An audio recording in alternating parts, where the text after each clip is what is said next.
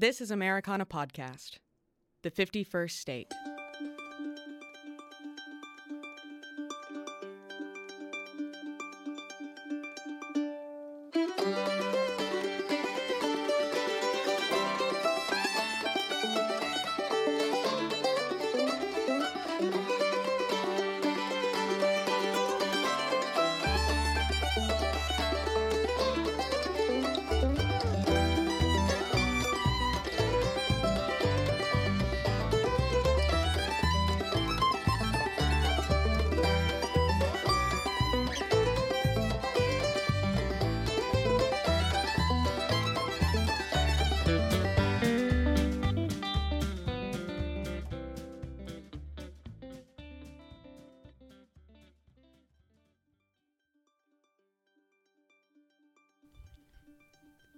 One thing that we love here at Americana Podcast, it is the concept of the artistic process. We're not alone in this. It seems that when anyone speaks about artists, musical, visual, conceptual, you name it, one of the first things people will go into or ask about is how a piece of art came to exist. We've been doing it for three years on this show. And even when you ask an artist, How did you do this? there's no guarantee you're going to get a straight answer. If anything, in the interest of mystique, you're more likely to be left with more questions about creation than you are to be given clarity. Our curiosity about the subject is in itself inherently curious. If it is present, if it already exists for us to view or listen to or think about, why do we care how it got there? That feels like a much deeper question that a philosopher would probably be able to answer. But as a semi professional music lover with a microphone, I think it's because the artistic process reminds us that art, no matter its shape, is still inherently human that it is subject to the time and strengths and limitations and abilities of the ones who make it. The artist lives a life, creates based on that experience, then puts those creations out into the world to say, I've made this. It's a very human process. And even when it's difficult to like humanity, it is easy to love that which reminds us that we're still human. On today's episode, we welcome an artist who embraces that humanity and pursues creation and the artistic process enough to have made 34 records so far in his career. Jim Lauderdale, a native of Troutman, South Carolina, released his first record in 1991. A natural collaborator, he's worked with the likes of Rodney Crowell, Buddy Miller, Nick Lowe, and Roland White. He's had songs cut by everyone from Elvis Costello to George Strait. And like anyone in the music industry, he's had his ups and downs. And he'd be the first to tell you. In just a few moments of being in a room with Lauderdale, it's difficult not to be struck by his kindness and forthcoming nature. He's also a bit of a prankster, I found out the hard way. So join us today as our host, Robert Earl Keen, speaks with Jim Lauderdale about the artistic process, the documented phenomenon known as the Jim Lauderdale effect, and more. I'm your producer, Clara Rose, and this is Americana Podcast, the 51st state.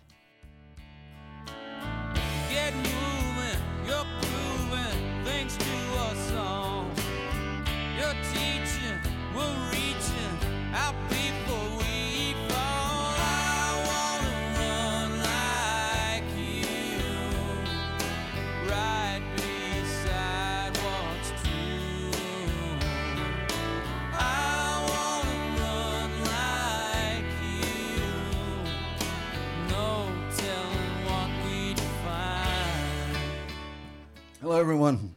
I'm Robert Earl Keen, and you're listening to Americana Podcast, the 51st State. Today, we are so honored by the presence of just, I would say, the quintessential Americana artist. And I would say also, uh, you take the Americana word and you say, I can. I mean, he's the I can Americana artist. And he, I know that's corny, but whatever. Anyway, so, uh, and so, ladies and gentlemen, Jim Lauderdale. How are you, Jim? I'm fine. I'm fine. I am fine. Doing great. Yeah. so I want to know first about Tai Chi. Okay. Um, you know, I thought you'd never ask. well, when I was uh, a kid, for some reason, I was, uh, you know, I saw this karate book in a in the drugstore for sale. So I, there was just something about it. And then when that, but I, I there weren't any instructors. I knew of. I was in Charlotte, North Carolina at that time, living there. And then um, later, when I was in high school, that TV show Kung Fu was on David Carradine. Dan and I just Carradine. thought, and then also before that, I'd seen this made-for-TV movie I think called The Tribe with uh, John, Jan Michael Vincent, where he plays this uh, kind of hippie guy who's a vegetarian and med- meditates, and he gets drafted in the Marines and all that stuff. So I started getting interested in that sphere of things, and then when I was uh, um working on this record, pretty close to the truth, with Dusty Wakeman.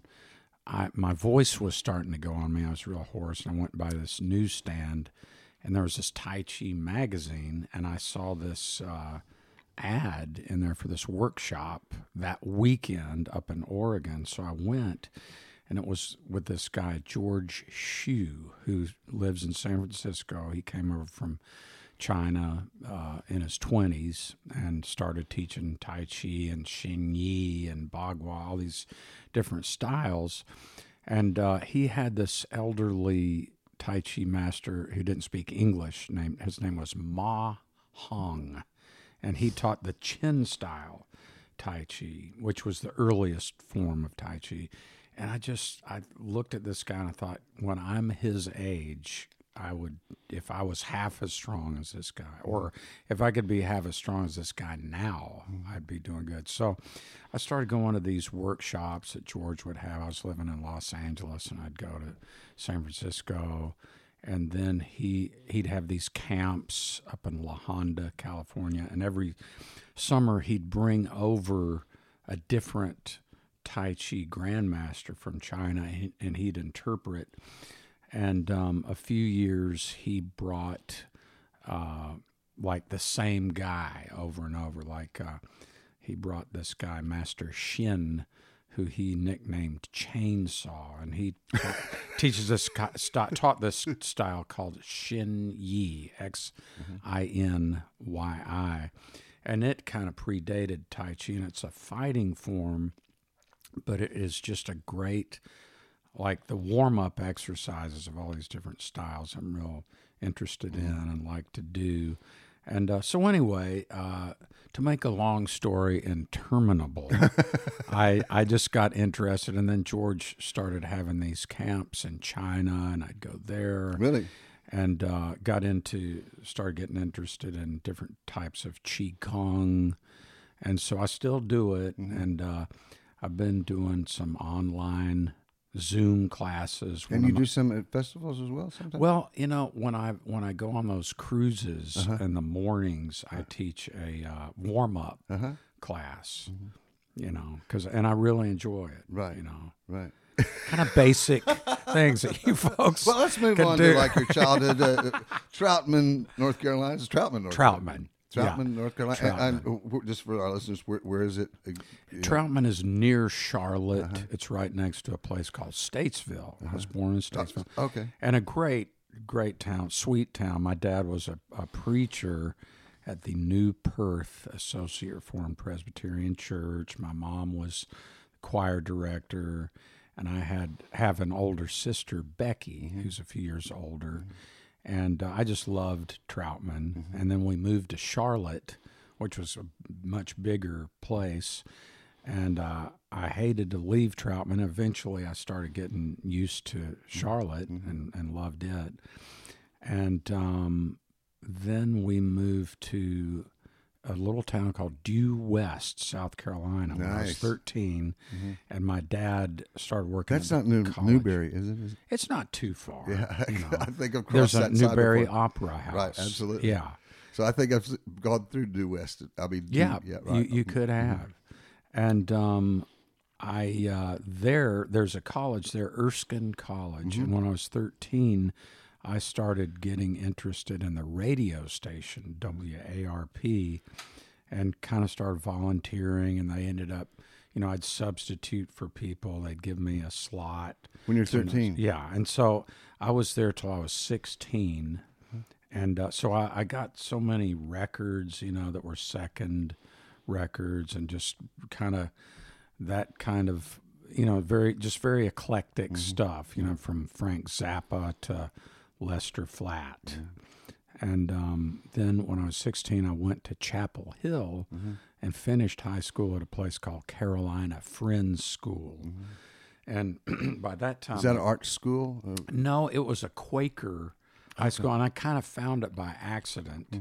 And my folks Oh, let friend- me yeah, go. friends, yeah. yeah. Okay. And so they let me go, and it was a non-graded school, which was good for me Mm-hmm. because I was just interested. You know, Robert, I was a precocious young man, always curious about. No, I'm kidding. and you seem about to have things, lost but- all of that somehow. but I know, I know. Sadly, those were my salad days, the days of my youth. the, your, uh, your mom with the choir director thing Yes. had a huge influence on your music. I'm Yeah. sure, right? Yeah. And and my dad had a great voice, uh-huh. and his family, uh, and they they played a lot of music at the house. like piano. and- well, she I actually also taught privately piano, uh-huh. and I guess I. It shows I had like I couldn't concentrate though at an early age mm. because I couldn't get I just couldn't do it. I couldn't make myself but play you piano. the drums. Is that what? It, Drum, drums were my first instrument, and then banjo, and then harmonica, and dobro, and guitar. How did you fall into being uh, such a great fan of uh, Ralph Stanley or the Stanley Brothers? Well, when I was, gosh, I guess I was 14, I started, excuse me, realizing that bluegrass, I, I just really got bitten by that bug and realized that I'd heard it a lot in the background, even, you know, like in Troutman and uh, at different things. There was a TV show in Charlotte called the Arthur Smith Show on Saturdays, and Like he, the Wilburn Brothers? Yeah, exactly. And and they they would have a bluegrass segment, and so uh, it it was like, oh, well, of course, this seems natural. And you know how it is sometimes when you hear a song that just like blows you away. And when I went to see the movie Bonnie and Clyde ah. when I was a kid, when Foggy Mountain Breakdown mm-hmm. came out, you know, it was just like magic. The biggest hit for the banjo ever, right? Yeah. Maybe bigger than Rocky Top, I guess. Right, Yeah. exactly. And then, you know, you realize it's like, well, of course, you know, the Beverly Hillbillies theme and Oh, yeah. this kind of thing, you know. And so uh, I got a banjo, I think I was 15, and, and took a couple of lessons. I was working in the summers uh, before the Flat Rock Do you remember what kind of banjo that was? You know what? I I think it was a harmony. It was a They're pretty pretty, ubiquitous, yeah. inexpensive, Mhm, you know.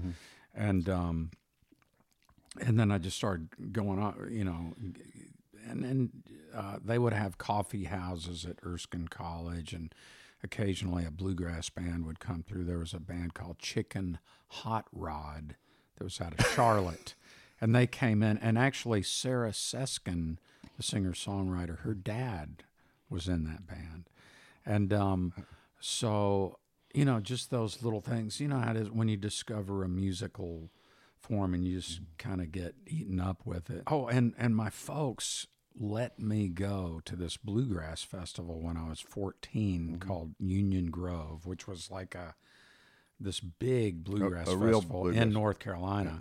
And so I went with some college students and and uh, that really also was this big kind of mind-blowing thing to be around at this festival and just hear this bluegrass constantly. And um, I went back the next year, and I had a banjo by then, and um, we entered the contest where we got our the five dollar admission back just by entering. We didn't win. I, I met these guys that were just jamming, and we called ourselves the, ourselves the Minute Men. and uh, and I went, remember going on. I had a cowboy hat, and and and I wasn't wearing a shirt and uh, and we did this song that I kind of made up on the spot. It's called, it was called "My Father's Name Was Robert E. Lee,"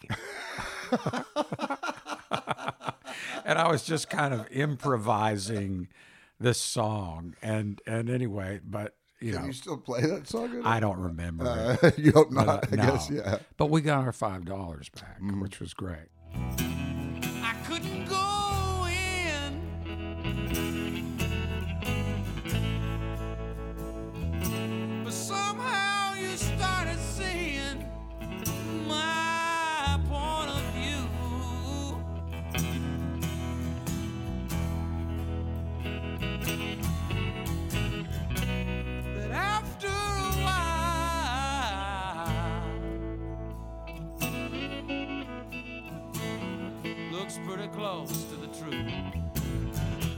Tell, let's talk about your process about going in the studio and making these records. Okay. that's really really impressive. Thirty-four records.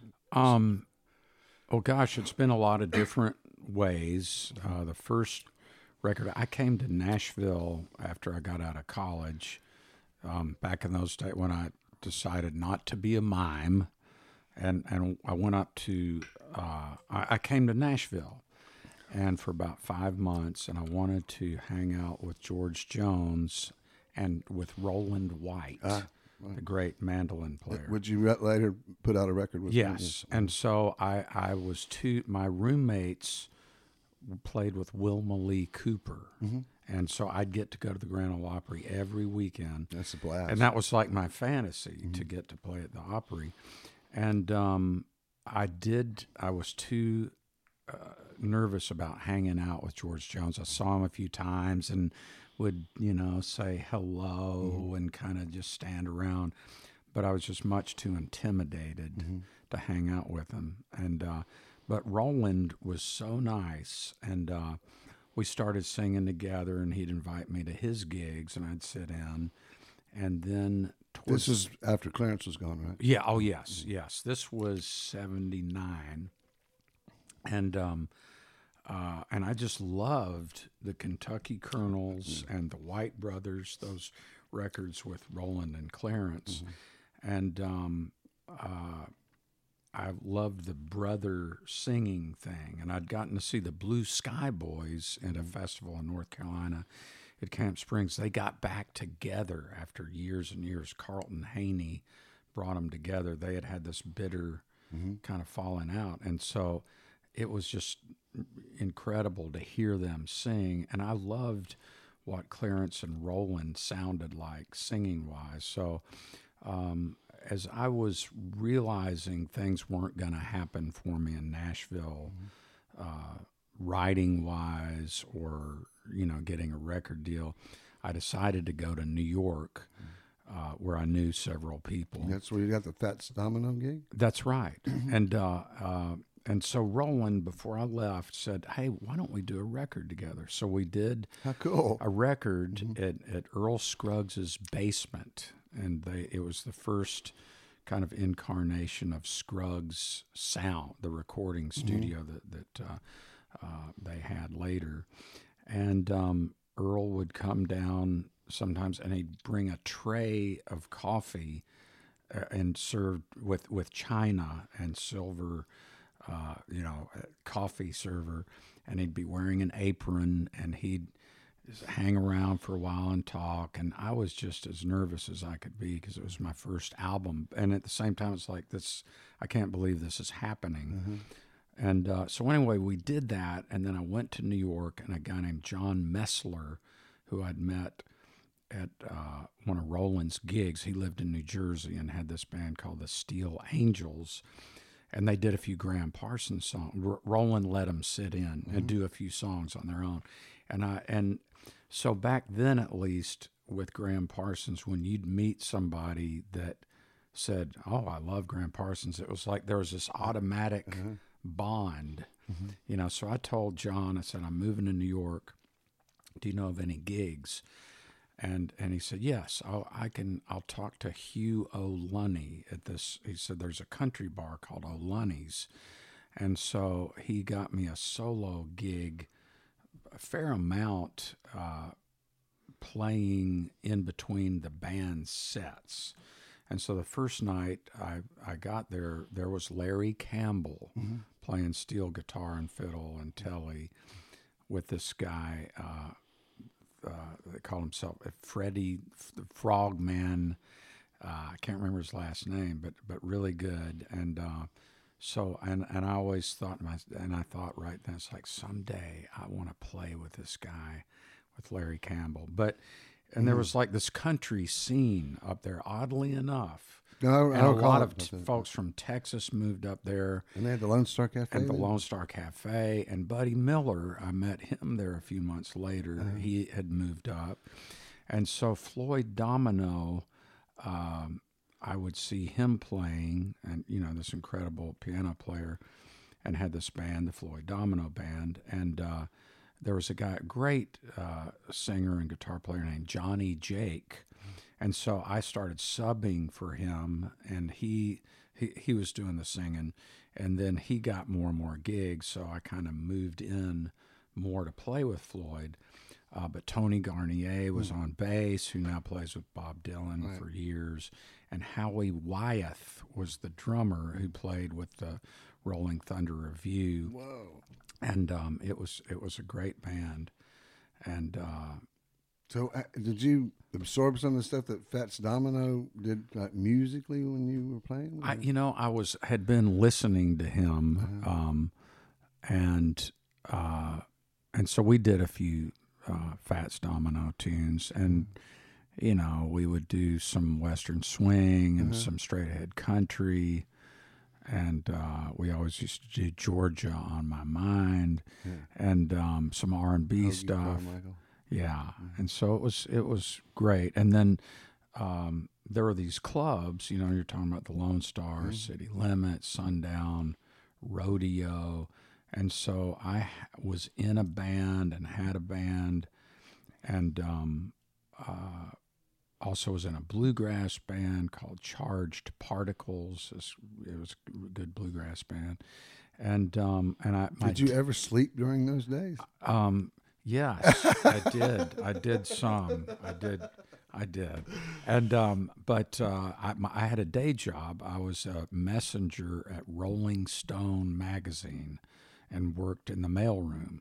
And I I thought too. It's like I'm gonna. This is This is end happening. Yeah. and I was such a I, I read Rolling Stone for years at, before that, and so it was cool to and the and the folks were nice to me, and uh, uh, uh, I had a couple of bosses. There was a lady, Judy Barahal, I, I meant Judy Lawrence, and Laurel Gonzalez was the the head boss over us, and she they they knew I was an aspiring musician, and so occasional, and we got to play my country band, and actually Larry played uh, steel and fiddle. We got to play one of these Rolling Stone Christmas parties, Ah, that must have rented out. stars upon stars, and that was cool. That Yeah. was really neat, and uh, and that was kind of a uh, fantasy because before I'd moved to New York, I saw this. Uh, article about the Christmas party and, and all this stuff. And so I thought, gosh, I'd love to go to that.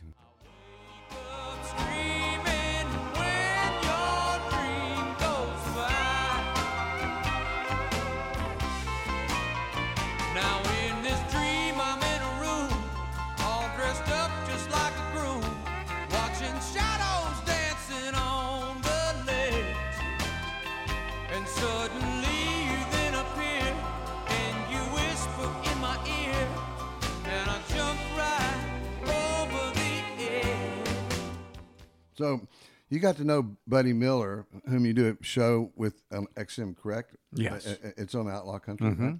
and but I I've noticed uh, that you forge relationships with people and you keep them, and some and some of it's like Buddy, where you're pals and do stuff, and then there's some people like Roland White, where you really honor them and tribute them later on, like you know Ralph Stanley and Roland White, where you I mean, so you you have some great loyalty to and just great way of keeping up with people. I just I, I was real impressed with. that. Well, it's um, it it's been I've been real lucky that some people I've kind of approached to work with in some ways have said yes, and uh, uh, and and speaking of which, so the what the thing going back to Roland. Right. When I moved to New York, I thought, this is it. I've mm-hmm. done a record with Roland White, mm-hmm. a duet record. You know, in a few months, I'll have a record deal. I'll start playing the festival. So I sent this cassette out to the bluegrass record companies, and all of them, the ones that responded, the big ones, said, Hi, we like it, um, but you're an unknown, and we can't really, you know, mm-hmm. you're not on the circuit. And, you know, 140 reasons that we can't stick around. You know, I mean, it's like stay in touch, mm-hmm. and that just crushed me. You know, and I was just thinking, well, I guess it's just didn't meant to be, and so I focused more on the country thing, mm-hmm. and um, so Buddy and Buddy was such a great guy. You know, he his band, the Buddy Miller band. I mean, it was like the tops. Mm-hmm. And I mean, it would have been the tops anywhere, but but you know, being in New York City, and it was exciting to be up there. And you know, the Lone Star, it would people would come up, and a guy that lived in my building, Doc Pomus, this great oh, oh my God. songwriter. Uh, He- Dance. Yes, and he would go to the Lone Star like every night and eat dinner there and watch the bands. And I talked to him a lot. He'd sit in the lobby a lot, and um, but I remember being at the Lone Star. Now you one- weren't intimidated by Doc Pomus. no, no. I really wanted to write with him. Uh-huh. And then later, I finally got up the nerve to ask him, and he said, Well, do you have a deal yet? And I said, No, I don't. And he said, Well, I'm sorry, but I, I don't do speculative writing. And I said, Well, what's that? And he said, He said, I mean, I don't write with anybody else unless I have a deal. And I was like, Oh, shoot. And then finally, when I got a, another, my 1st mm-hmm. deal on Epic Records, he passed away like before the plant that and the Planet of Love record. Just for our listeners, Dr. Pomus uh, wrote uh, "Save the Last Dance for Me." Just Viva these- Las Vegas, Yes, Little Viva Las Vegas. yeah. Huge, huge Yeah. songs, and he was he was really up in New York all the time. Yeah. really. and they were kind of country songs, really a lot of times, Yeah. right? Mhm. And just an amazing. Right, he, he's never was in good health though, was he? No, he had had had polio, Oh, and he was in a wheelchair. Yeah, yeah, yeah. But so Br- Jim, being the writer that he is, I mean, meeting Dr. Pomus, that must have been some kind of like Oh yeah, it was lightning moment. it almost, was really. it was inspiring. Yeah, Yeah, yeah, and um, uh, and when I'd go to the, I'd go to the Lone Star a fair amount, and um, you know, I remember one time there was Billy Joe Shaver just hanging around, you know, just enjoy. People would go to the Lone Star, you know, like the, especially the Texas artists. And I remember one time Joe Ely was there, and you know, I kind of went up and was like, you know, kind of trying to make small talk. Super nice guys, and after I made a demo, I, I did a few songs first, um, and then I got Floyd Domino and some guys to go in, and I uh, did this demo, and Delbert came to town, and I, and I wanted to pitch it to Delbert, and so I went to the dressing room, and and he was just sitting. He was kind of collecting himself for the show, but he was very very calm and super nice. You know, and just said, "Hey, here's a cassette," you know, and, I, and, I uh, can't imagine how intimidating that was. and I used to do that a fair amount, um, like Gary Stewart. I, I went to his show when I first finally got to see him, and I'd written this song with John Messler called "Honky Tonk so Haze." all this time you were right. So can we back up just a minute? Ask you about like when you really started writing, because even by then you really seemed to have some kind of uh, Well, discography, I- an un, uncollected discography under your belt. and at the end of high school, I started writing a little bit, Mm-hmm. and then when I was in college, started writing more, Mm-hmm. and um, uh, and kind of had in my mind that well, gee, I'll, I've done a demo, and I did a demo in Charlotte.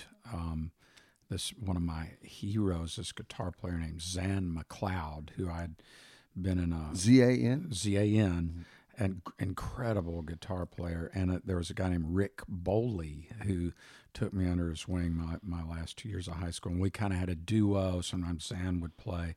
So I did this demo, and then I thought, okay, I've got three songs. I'll probably have a record deal by, you know, this was like November or something. I'll probably be touring the world this summer you know it'll be i'll be doing that right. i'll have to leave college and uh, so so anyway that was the uh, dreams being a mime away, and I'll take. I'll put that old banjo on the wall. But getting back to the, the thing you were saying about oh and, and also buddy when i'd uh, he whenever i'd go see him mm-hmm. he'd very kindly always i'd say hi to him before the show and he'd, he'd always say you want to get up and do a couple? And I'd be like, sure, mm-hmm. you know. And man, I those were kind of depressing times in a lot of ways, mm-hmm. like because I'd feel like, what am I doing? Nothing's happening, you know. And Buddy, that always just th- that thing of doing that really lifted my spirits and kind of gave me purpose in a lot of ways. And uh, and you know, just that guy John Messler that got me that gig at O'Lunney's that changed my life. A man will live and make mistakes.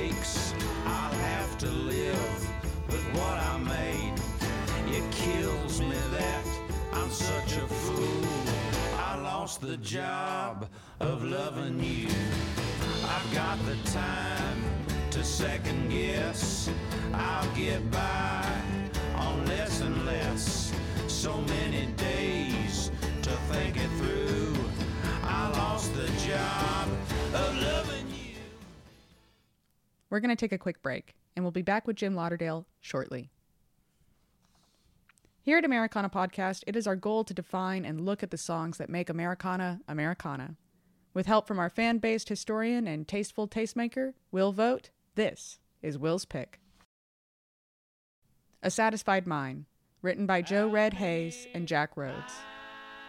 In the music business, there's a time honored tradition to categorize songs by genre.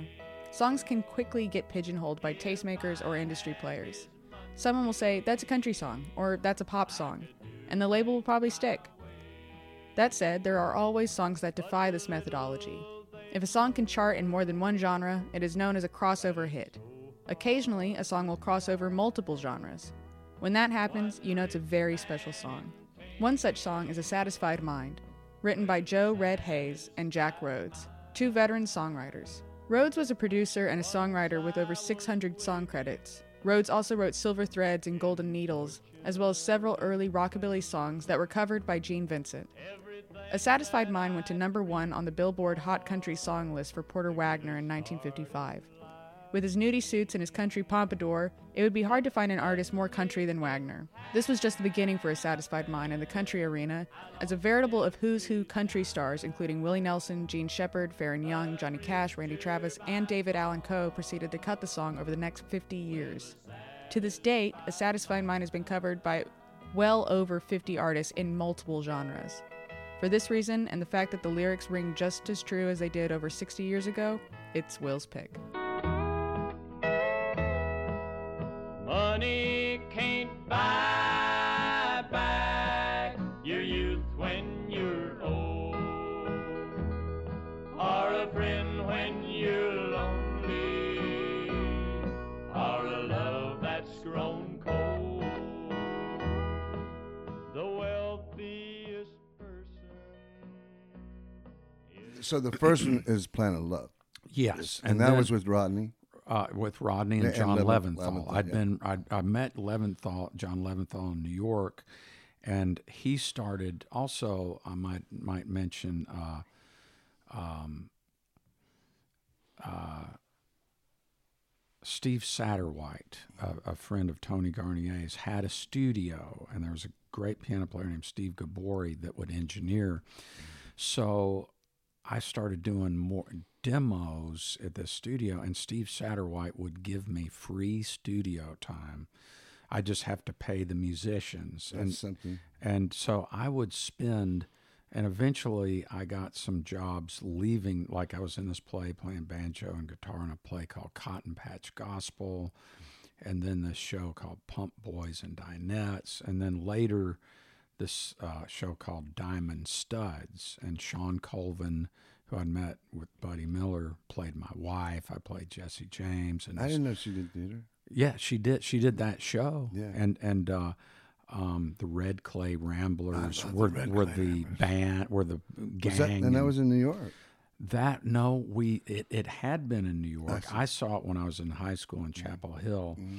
And I just wanted to play banjo in Mm-hmm. it. But I got this job later, and we did it in Cleveland. And there again, I thought, okay, I'm in this show now. I'm going to get a record deal. Cleveland. You know, the, the record deal was the ultimate kind of thing sure. you're always going for.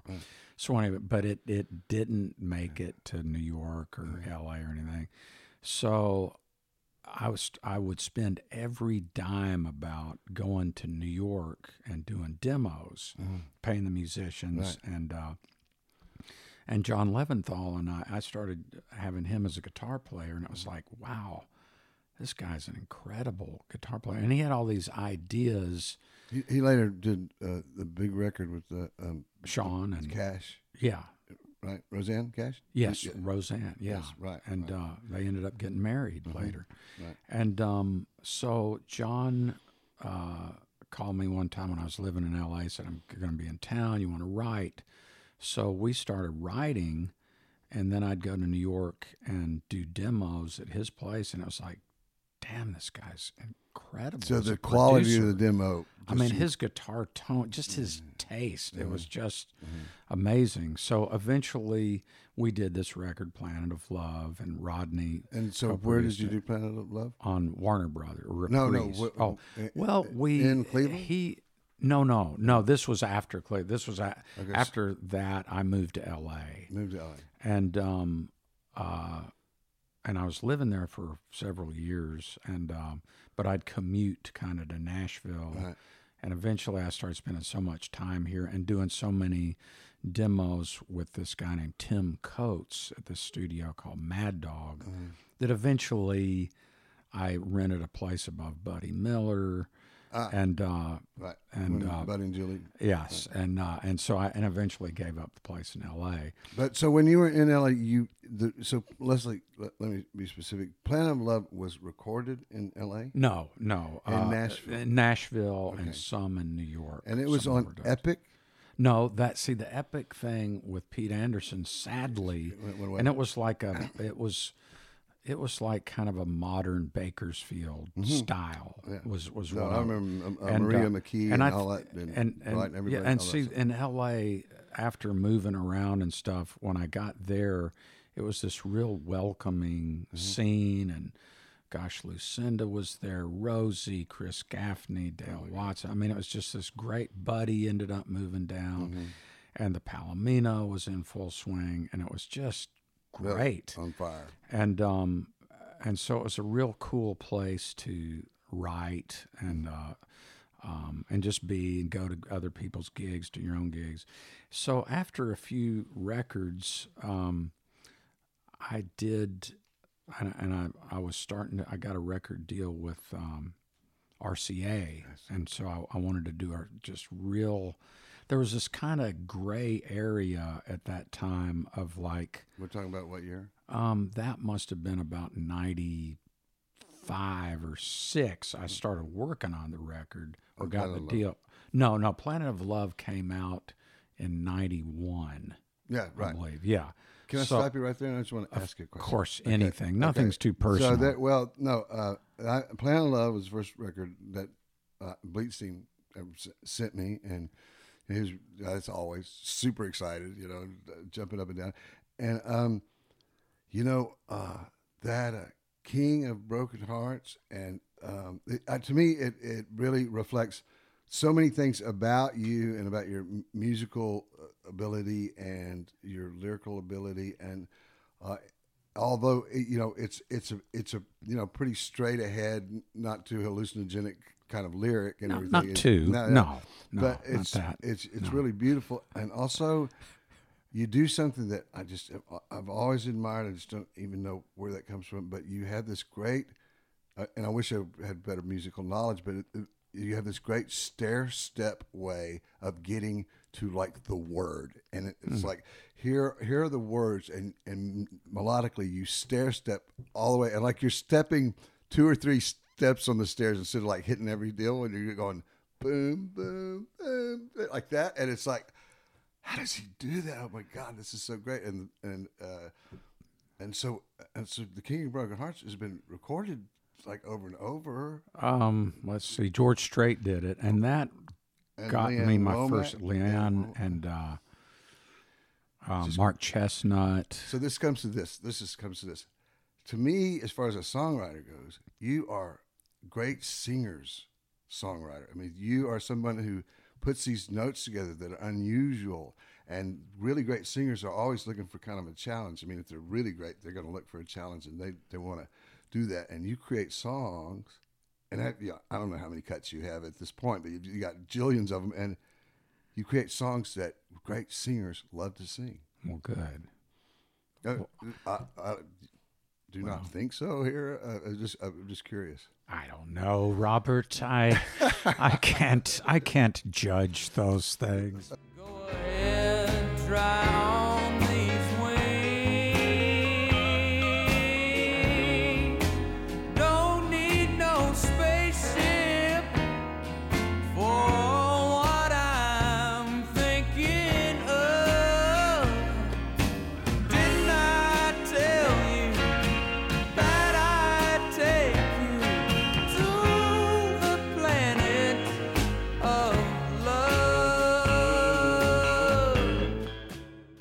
Does that come all the way back from like your mom and Yes, your, your yeah. childhood? Is Yeah, I think that, so. Some of those things you absorb when you're a child and were able to like. This is how. th- Let's make this a little more complex. No, it's just it just I don't think out. about that. Okay, right. You know, and I think that as a kid, as a younger kid, like pre Beatles, certain songs would just really excite me. Mm-hmm. Like hearing like um, the I can't I don't know what folk group it was that did. Uh, the cotton fields back home, Oh, you know. But I just lo- it was on the radio. I loved it.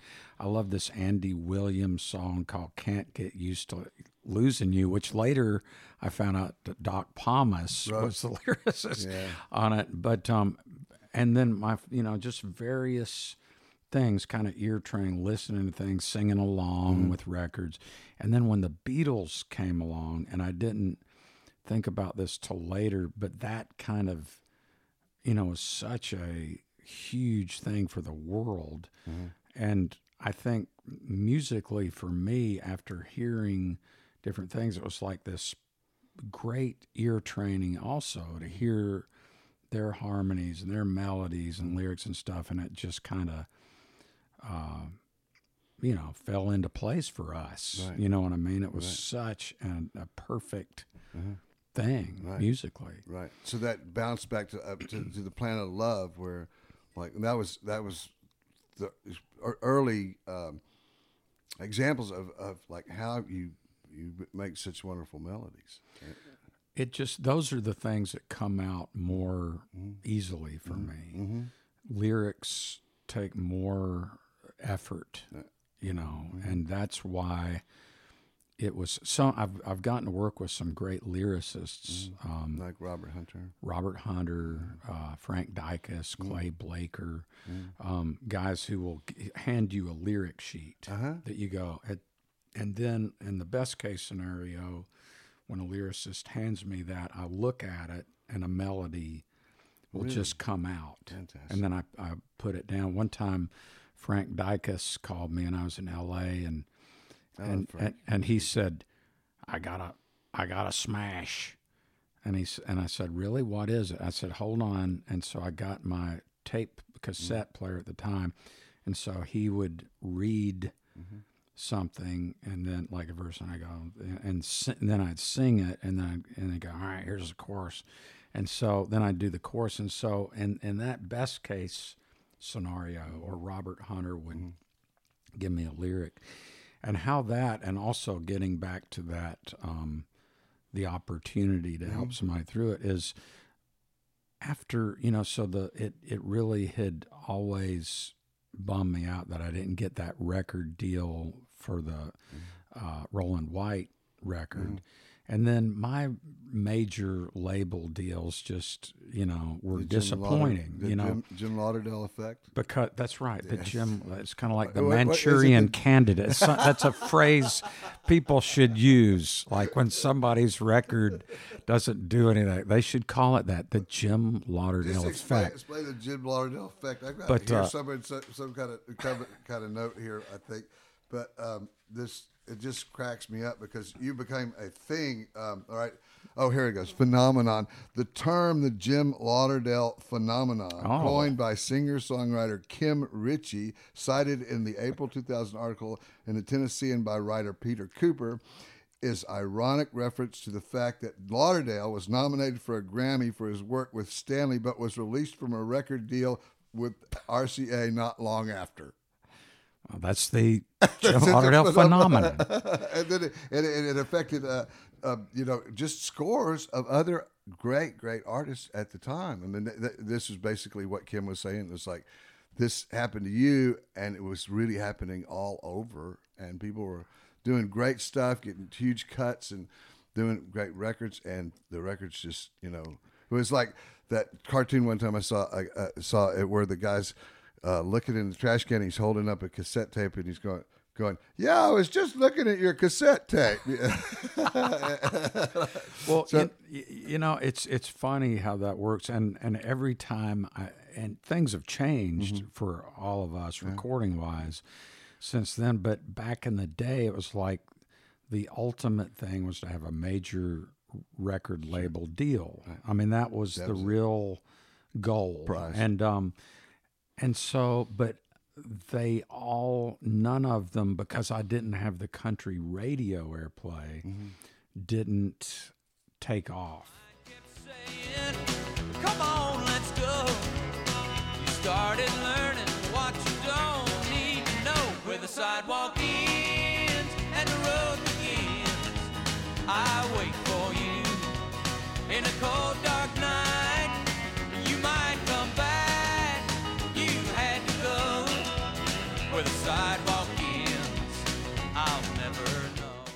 so the cover on Planet of Love, and no shirt, right? And and I. I'm, I'm, I have to bring I have to bring this up, Jim. I mean, because Hey, this is- listen, that's this- okay. As was like- painful as these So things are, the I don't want to. As, so I asked the guy who was the, uh, you know, second in command at uh, somewhere, a big label, and I said, "Man, don't, this record's so great. What's what's going on with him?" And he goes, "The shirt deal, man. That's it." Uh, so you're kidding? You you're like put an anchor on that record? they made they made shirt? me use that cover.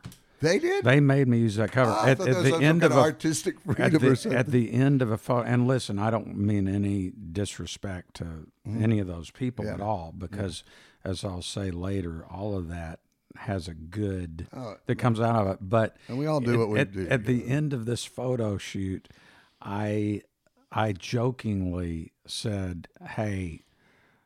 Let me, I'll, I'm gonna. I'll take my shirt off. Her. I mean, very, very jokingly Isn't it weird how there's and jokes and bite you? actually and actually see there'd been a photo shoot before Mm-hmm. and i like these pictures i chose them but then the label because they put that record on ice for about nine months Mm-hmm. because they were test marketing this song as a pop single and my Mm-hmm. Which one was that? maybe. Uh-huh.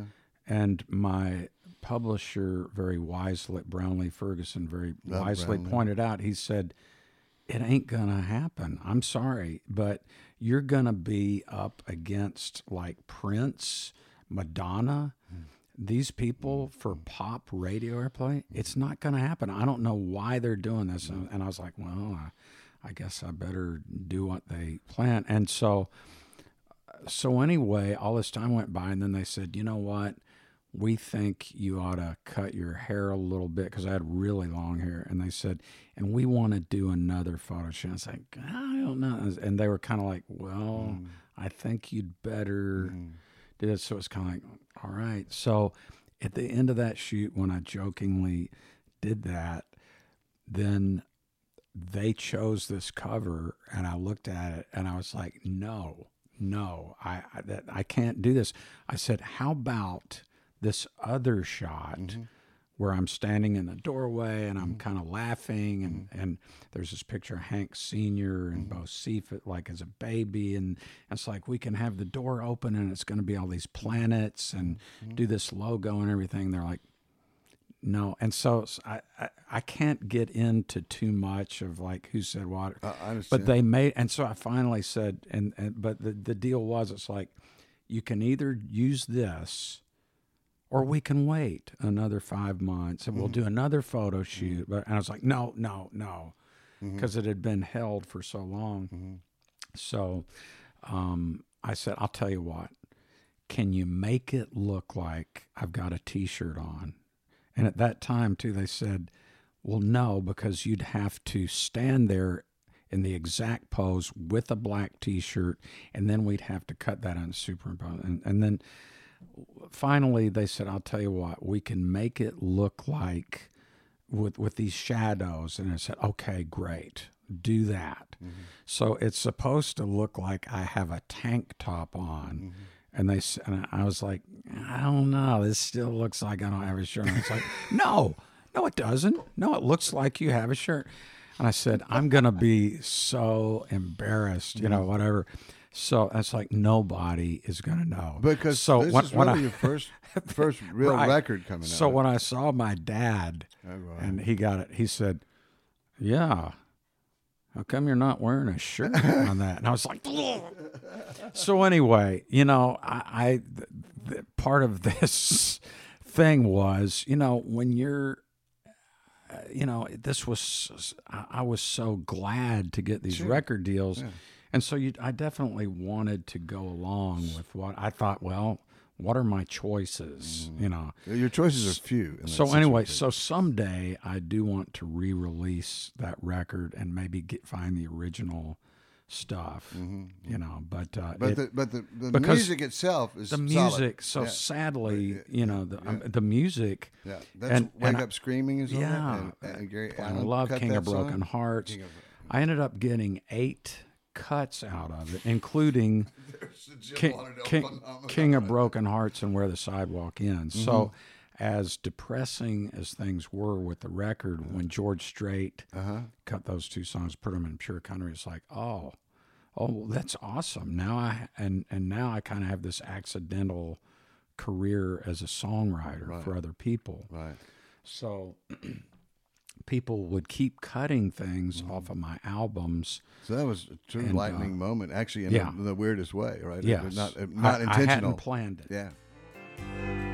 He's walking through a lawn.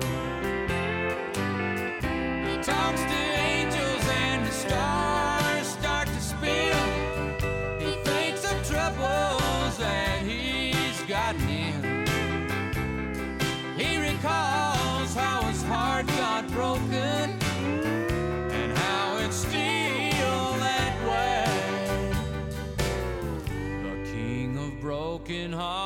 hearts so sad and wise.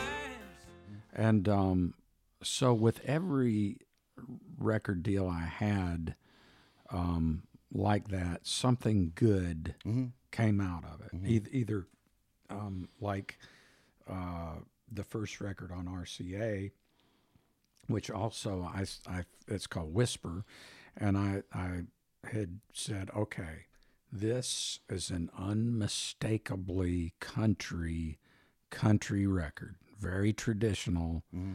You know, I want I don't want there to be any mm-hmm. question out there. It's either going to be too country for them mm-hmm. or not. But I did that, and that's where um, I met Ralph Stanley, who I'd seen many times doing this TV show Ricky Skaggs live at the Ryman.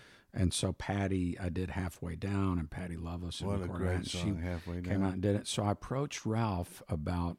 I said, I'm going to be doing a record for RCA, and I'd love to write something for you Mm-hmm. and the Clinch Mountain Boys to close the record. So he agreed.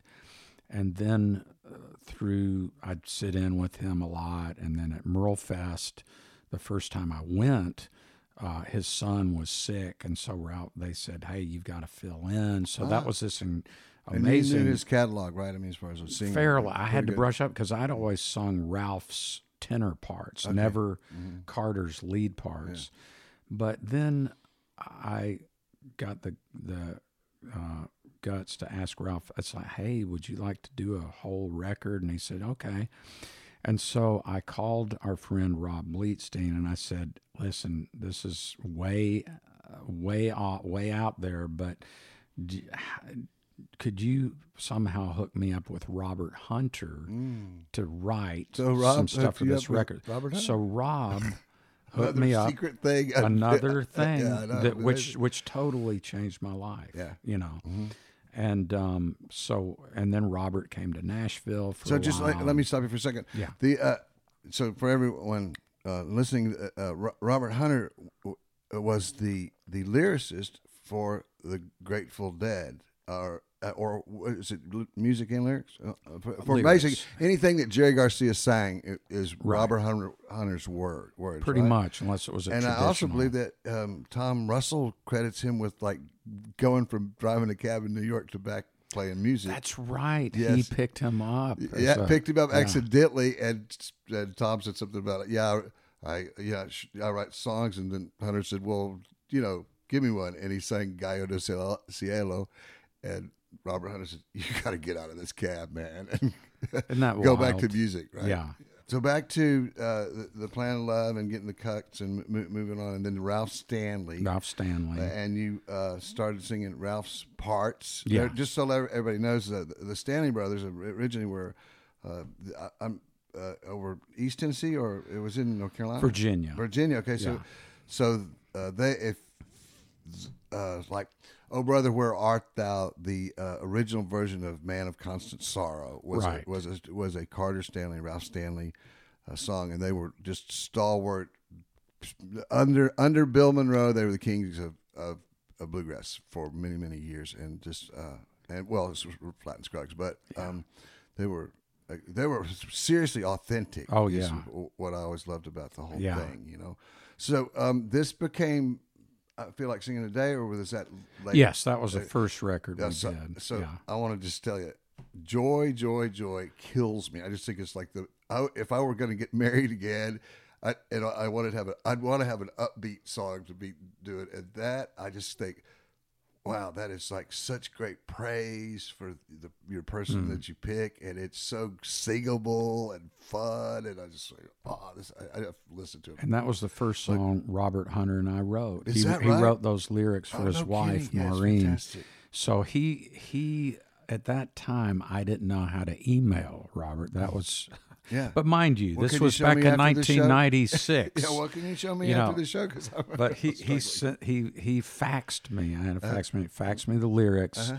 I wrote a melody on a cassette and overnighted him to him, and so that's how we cool we thing. wrote until he came to Nashville, and and then we wrote in person, Uh-huh.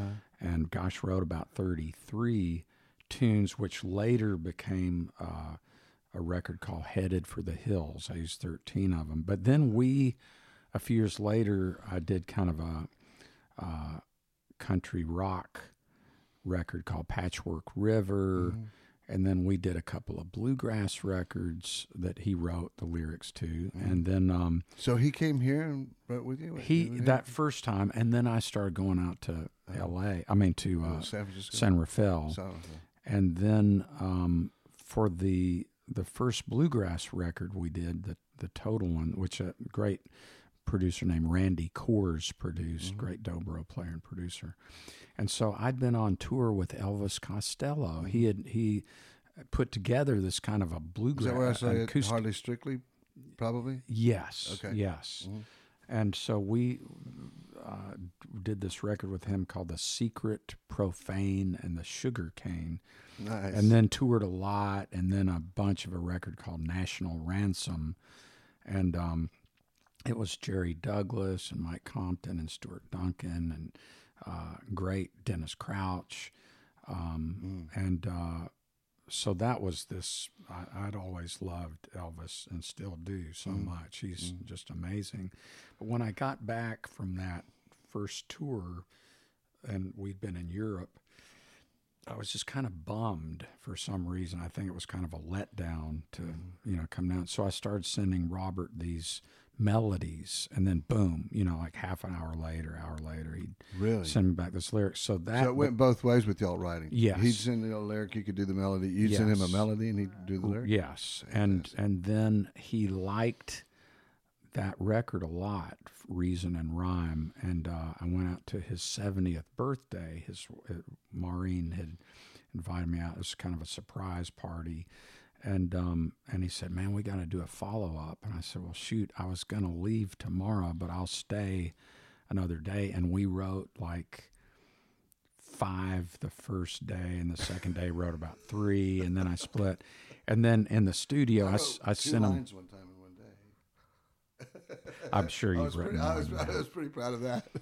but he we wrote very quickly when it worked you know and i've, I've uh, still found uh, recently some old lyrics that Uh-huh. I'll I'll do that. Occasionally he'd give me a lyric that's like, "Shoot, nothing's coming yet," you know. so the Stanley records, I feel like seeing that ended up winning a Grammy. Yeah, it got nominated, Nominated and then the next record I did with him called "Lost in Lonesome Pines" Uh-huh. that did get one. Yeah, mhm. yeah.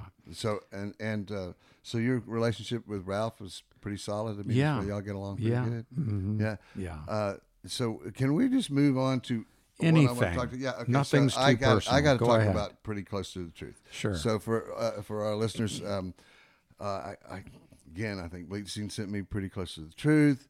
Six degrees of Rob Bleetstein. Yeah, I know that. There you go. There you go. So the so uh, and Dusty Wakeman Dusty. did that. Did you ever do anything with Dusty again? That was it. Uh, yes, we did a record out at Pioneer Town Uh-huh. at next a few doors down from Pappy and Harriet's, Uh-huh. and Dusty had a place called Rimrock Ranch Uh-huh. up the hill, and I'd go out there and write a lot Uh-huh. when I was living in L.A. And then after I moved, even I'd go out there and write, and um, so we rented. There was a sound stage that Roy Rogers and Gene Autry had built to do. They did they they created Pioneer Town. It was like a western movie set. Ah, see, I town. Yeah, yeah. And Pappy and Harriet's is still running. It's a bar that was started by Pappy and his wife Harriet, who had a family. LA, or bus- is this like no, it's it's in like- Yucca Valley, Yucca uh, Valley. towards Joshua Tree. right. Yeah. And I think I've been to Pappy in here. I bet you have. And so we rented the soundstage, and Dusty uh, got this mobile recording studio truck, and and it, it went in there, and we did, and I, we had a great A and R guy, Tom Carolyn, and so he approved it, and. Um, uh, gosh, on that record is Buddy and and uh, Greg Leisz, the late Donald Lindley, Dusty produced it, Steve Barber on that piano. was, That was uh, every second counts, and that's the, that's the title of that. and that, and then Second Counts. sadly, with with record company shifting around, and Uh-huh. Tom uh, couldn't. They kind of took his power away on that Mm. record, and so nothing happened with that. And so You mean the record didn't come out? It did. it come did come out, Yeah, okay. but very, you know. She don't come at all, she's meaner yet than me. I died, I died, don't to begin. Proves her heart is really mine with the left hook to the chin.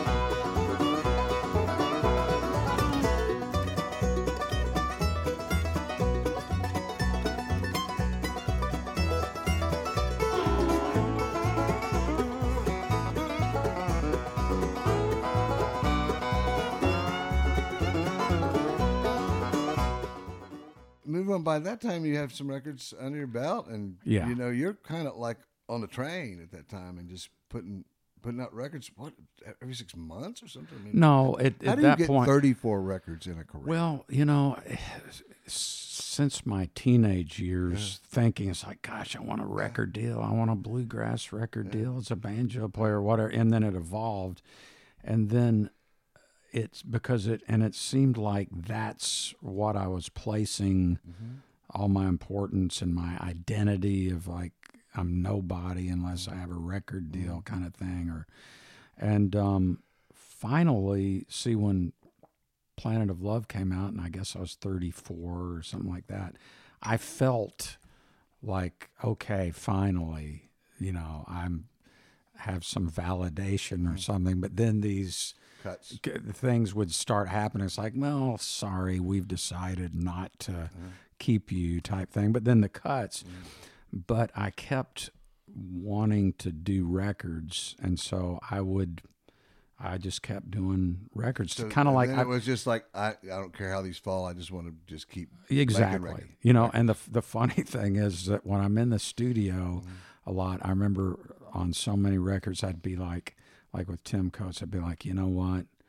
I don't care if anything happens with this record. Just the process of it has been so great. It's just is been. that how you went and, in- and then though, when the record comes out and not and doesn't do anything, it's like, oh, It still stings, doesn't it? yeah. It still stings. Uh, so, did, is that how you went into uh, making the record with, with Donna the Buffalo?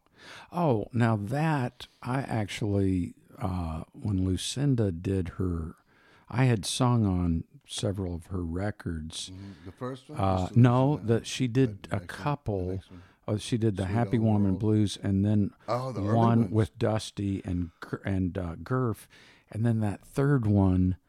Uh, they had me sing harmony, so I was on a few of those records, Uh-huh. and then um, uh, Car Wheels was sang, sang on that. Really? And when Lucinda That would, was a huge would Grammy, play, Grammy nominated. Oh, It, yeah. was, it won a Grammy. yeah, and uh, she when she'd play, you know, in those early days, you know, at, at the Anti Club or, or rather uh, Raji's or or uh, uh, the Palomino, uh, she'd always also kindly say, "You want to sing a few with me?" You know, so I got this thing of of singing harmony with her that I just loved to do so much, and um, so then when Car Wheels came out, she said, "Would you sing harmonies in the band, and you can open up the shows like solo?" So I did that on that Car Wheels tour, and um, uh, and your question, oh, you were just asking about Lucinda, but that's we we uh, you know met in the '80s there in LA. But I, I, was asking about Donna the Buffalo. oh oh Donna the Donna, Buffalo that's is, right. A, is a band Donna- that, uh, that uh, I think in Rhode Island, right? uh, upstate Ithaca, New York Okay, area. News. and and the word on their ti title there was they were they were going. It was like some kind of long all night thing about how you know what's deal. And they were going for Dawn of the Of the Buffalo, Buffalo, and yeah. they ended up with Dawn of Right. the Buffalo, which is a great band. They're just They the most awesome. rhythmic, coolest, fantastic. They are so great. Yeah, yeah. You got folks. You got to check them out. Dawn of the Buffalo. Oh. And so what happened was, and that's that. That's right. You, you're asking how I met him, and and uh, we were uh, with Lucinda at the Newport Folk Mm-hmm. Festival, and so after our set, I looked over and there was this. You know, I could tell they were in a band, Mm-hmm. and it was just these happy folks, this group of people just, and there was something about them that just attracted me so much. And I went over and started talking to them. They said, "Oh yeah, we played like at noon or something." I was like, "Shoot, didn't hear you." And um, and then Jeb, uh, you know, we exchanged numbers and everything. Jeb is the singer. Uh, yeah, he's he and Tara Nevins, Jeb Puryear hmm. and Tara Nevins are the two singers. So see, they started out as an old timey mm-hmm. band, Like a string like band doing kinda. string band stuff, mm-hmm. and then they kind of evolved into that and into electric, and then they're really interested in Zydeco, so they mm-hmm. spent a lot of time in Lafayette. So they just really have absorbed so much and gone on so far. And rock and and Tara is an amazing fiddle player too. Mm-hmm. And Jeb is an an amazing guitar player. Mm-hmm. And I So just, you just I had love, fun so, in the studio So what when you did happened was, yeah, we I think it was Merle Fest that they said, hey, they would pair people up, and it's like, okay, on this hillside show, you'll do a few songs with Donna the Buffalo. So I, I did, and we just kind of, and then they invited me to their festival that they still have. It's called the Finger Lakes Grassroots Festival. It's up in Trumansburg, North Carolina. I mean, Trumansburg, New York. It's Mm-hmm. In a great summer- festival, the and they're just amazing. So what happened was we um, just kind of hit it off, and I'd sit in with, and also at a festival uh, down at the uh, Spirit of Suwannee Park at Live Oak. Oh, They- I've the been, I've done that. Yeah, you've played there, and- oh yeah. And um, and so we would kind of, you know, they'd have me sit in, or or and it, and it became a thing where I'd do a whole set with them, Mm-hmm. and I started coming up with these melodies, and I would just kind of improvise these lyrics. But eventually, we got enough stuff where uh, we went in at a studio up in Ithaca, and then also down at uh, Moondog Studios with Tim Coates here in Nashville. and uh, recorded what became a, an album. Wait till spring, wait till spring. Mama said that's when it starts to swing. Wait till spring, wait till spring. That's when they really start to sing.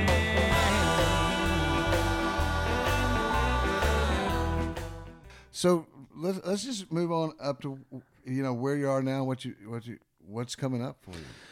Well, it's like I say. I think this. Um, I think this next thing will be a country record, and um, uh, Uh-huh. And when are I've written a that? lot of it. that here in Nashville. Yeah, I've been. I've I've got a some things that I'll, you know, Do you have a compile. and- solid core of people that you work with these days? Um, a fair amount these last few years. Uh, I have been uh, lucky to uh, work at this at the Blackbird Studios here in Nashville, um, and they have this program, the Blackbird Academy, where they teach engineering.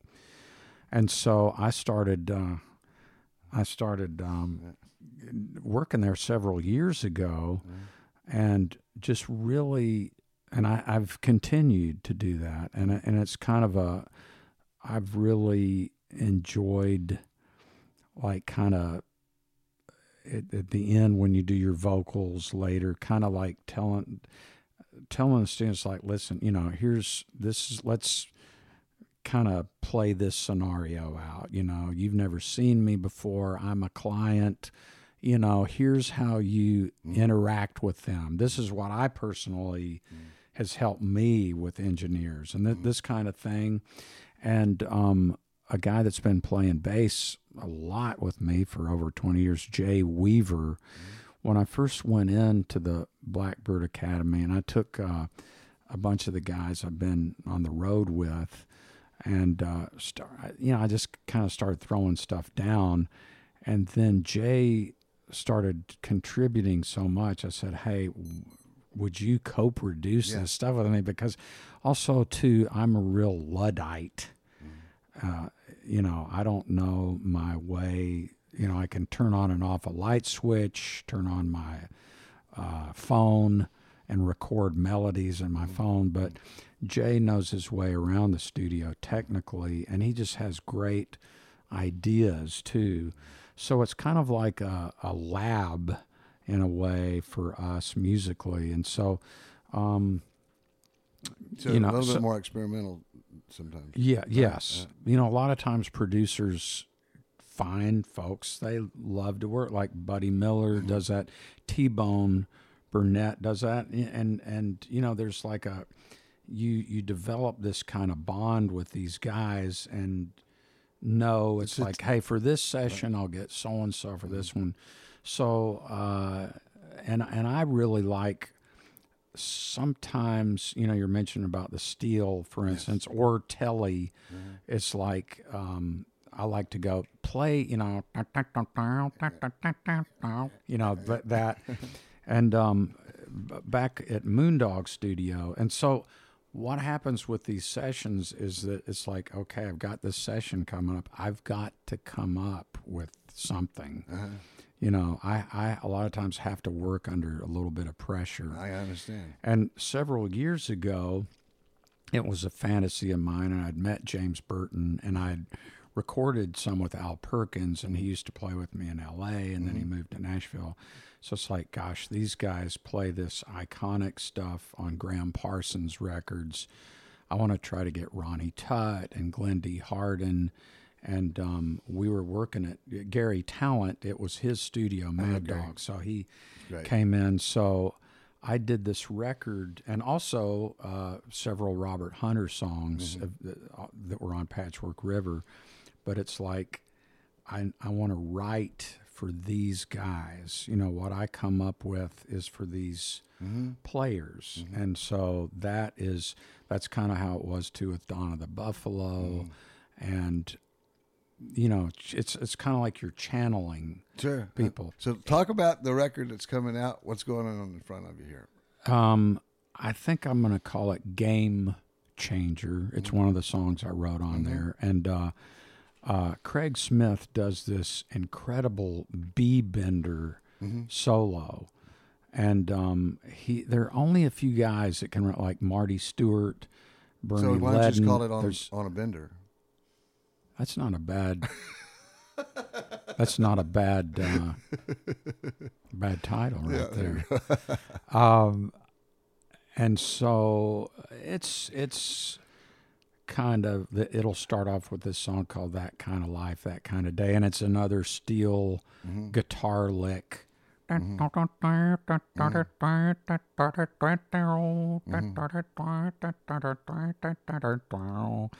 You know, I just I love coming up with those licks, and um, there's one uh, uh, I wrote with Mary Gauthier and uh, Jamie Harris called "We're All We've Got," and it's kind of a ballad mid tempo, but it, it's kind of a message song about hey, listen, we're we're all we have each other, you know, because this, you know, things are just so I think that's a thread through your lyrics all the way from the beginning. sometimes Yes, you know right. and and the the record hope i put out Mm-hmm. Was one was my pandemic record. It's like Mm-hmm. gosh we you know we need hope more than anything. You know you know i find myself sometimes like getting so overwhelmed by what's going on out there in the world. It's like Mm-hmm. really? Hope? Is there is there what's the point? But then it's like no you have to Mm-hmm. you know. If you believe you're always right, you're and an oversight. Nobody's right that much of the time. If you got all the answers, who's asking all the questions? No one can get a word in edgewise. Listen, listen, listen. I just want to uh, wrap, wrap it up with this, uh, Jim. Uh, we here at Americana Podcast are always trying to expand and define uh, the term Americana. So, can you give us your best shot on that? Well, I I think the best way to describe it, it's just American roots music, and it is anything that falls under that umbrella, whether it's it's folk, uh, blues, r- roots rock, tr- country, uh, bluegrass, singer songwriter. And you've been you've seen a lot of it because you have hosted those awards. I used to do that, Yeah, yeah, yeah. for 15 years. yeah. 15 years. Yeah. Uh, How do you? I, I mean, you obviously do like hosting because you love the stage, but I mean that that's a different angle. You know what? It's funny because that and like the Buddy and Jim show Mm-hmm. and and just other things. A lot of those big things for me were just totally unplanned. You know, like they asked me to do it, and so I did it, and and so I really really enjoyed Mm-hmm. How long it. has the Buddy and Jim show been going on? Uh, I think this is our ninth year, maybe. Ninth year. Yeah, it- ninth or tenth. Yeah, I have maybe. to say I didn't want I don't want to be remiss on missing this part, but uh, Buddy, um, I don't really know Buddy very well, but I do. I have so much admiration for him because he's one of the greatest interpreters of Oh, other people's yes, songs. he really know. is. that's why I came to Memphis, right? Yes. and then Showman's Life. Yes. Oh my God, these are such oh. great songs, and then he just nails them so Yeah. hard. It just they're just like they're just you know it, Yeah. they just sort of usurp any other version of them. Uh, definitely. Yeah, yeah, so- he really it's puts his mark. I, I'm just so grateful to Buddy, and he's an, an, an amazing human being. And I'd like to uh, make one other point. This is kind of we're going backwards a little bit. Sorry. Uh, uh, um, we're going. so w- another point is, um, uh, you know, I listen to the covers uh, of, your songs that- that are out there. I listen to them, and I want to say um, that cover that. And I'm not really sure I know your version of it, but the cover of Halfway Down that Patty Loveless, for me, she does the closest interpretation of you without being you, and she just it's like full blown on the floor. It's does it fantastic. so great. Yeah. and uh, And that's a cool song. It's and I, I've never actually recorded that one. I Oh, mean, yeah? released it, Uh-huh. or "You Don't Seem to Miss Me" that she did with George Jones. I uh, yeah. haven't put those out, but gosh, I'm Yeah. Did you? I love we were her. pretty happy when you, you Oh, heard that I- version. yes, Yeah. yes. She's really just screaming it. It's She really does, and and George Strait, Yeah. man, too. Oh yeah. I really, you know, really he's- between George Strait and Patty Loveless, I owe my Yeah. career to Mm-hmm. those guys to be able to keep making independent records Mm-hmm. because of them. You know, because there was wasn't any money in the record deals I had. Mm-hmm. I'd lose money eventually, you know, and and so that that kept me going.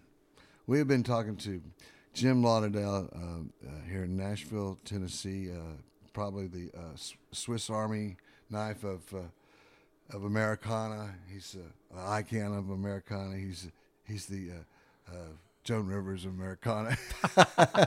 and and uh, it's just been a super. It's been a pleasure. Well, thank and you so really, much, Really enjoyed it, and it's uh, and you're a real hero of mine. And Well, I'm just- likewise. so- I think that. Uh, uh, I, I hope we get together again sometime do soon. too. And best of luck with all your Thank you. records, and uh, we'll uh, we'll see you down the road. Okay, thanks.